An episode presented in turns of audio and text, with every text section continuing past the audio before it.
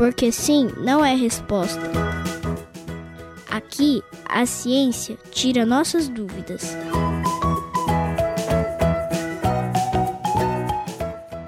O que é escravidão? Estamos na semana da abolição da escravatura, que aconteceu em 13 de maio de 1888. Uma boa época para a gente responder à dúvida enviada pelo Guto sobre o que será que é escravidão.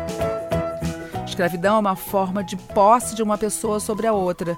É como se a gente possuísse alguém como se fosse um objeto. Pense em um brinquedo que é seu e você pode fazer o que quiser com ele. Mas infelizmente estamos falando de uma escravidão em que uma pessoa tem o controle total sobre a outra.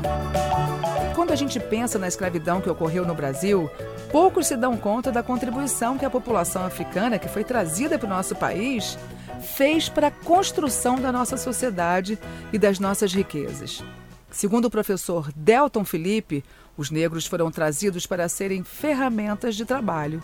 Temos aquilo que se convencionou chamar como escravidão capitalista, que é a escravidão em que a população negra foi uh, retirada do continente africano uh, dentro de uma dimensão de objeto, como se fosse uh, um animal ou um ser que não tivesse nenhum direito, e é a escravidão que vai trazer milhares e milhares de negros para a América, inclusive para o Brasil.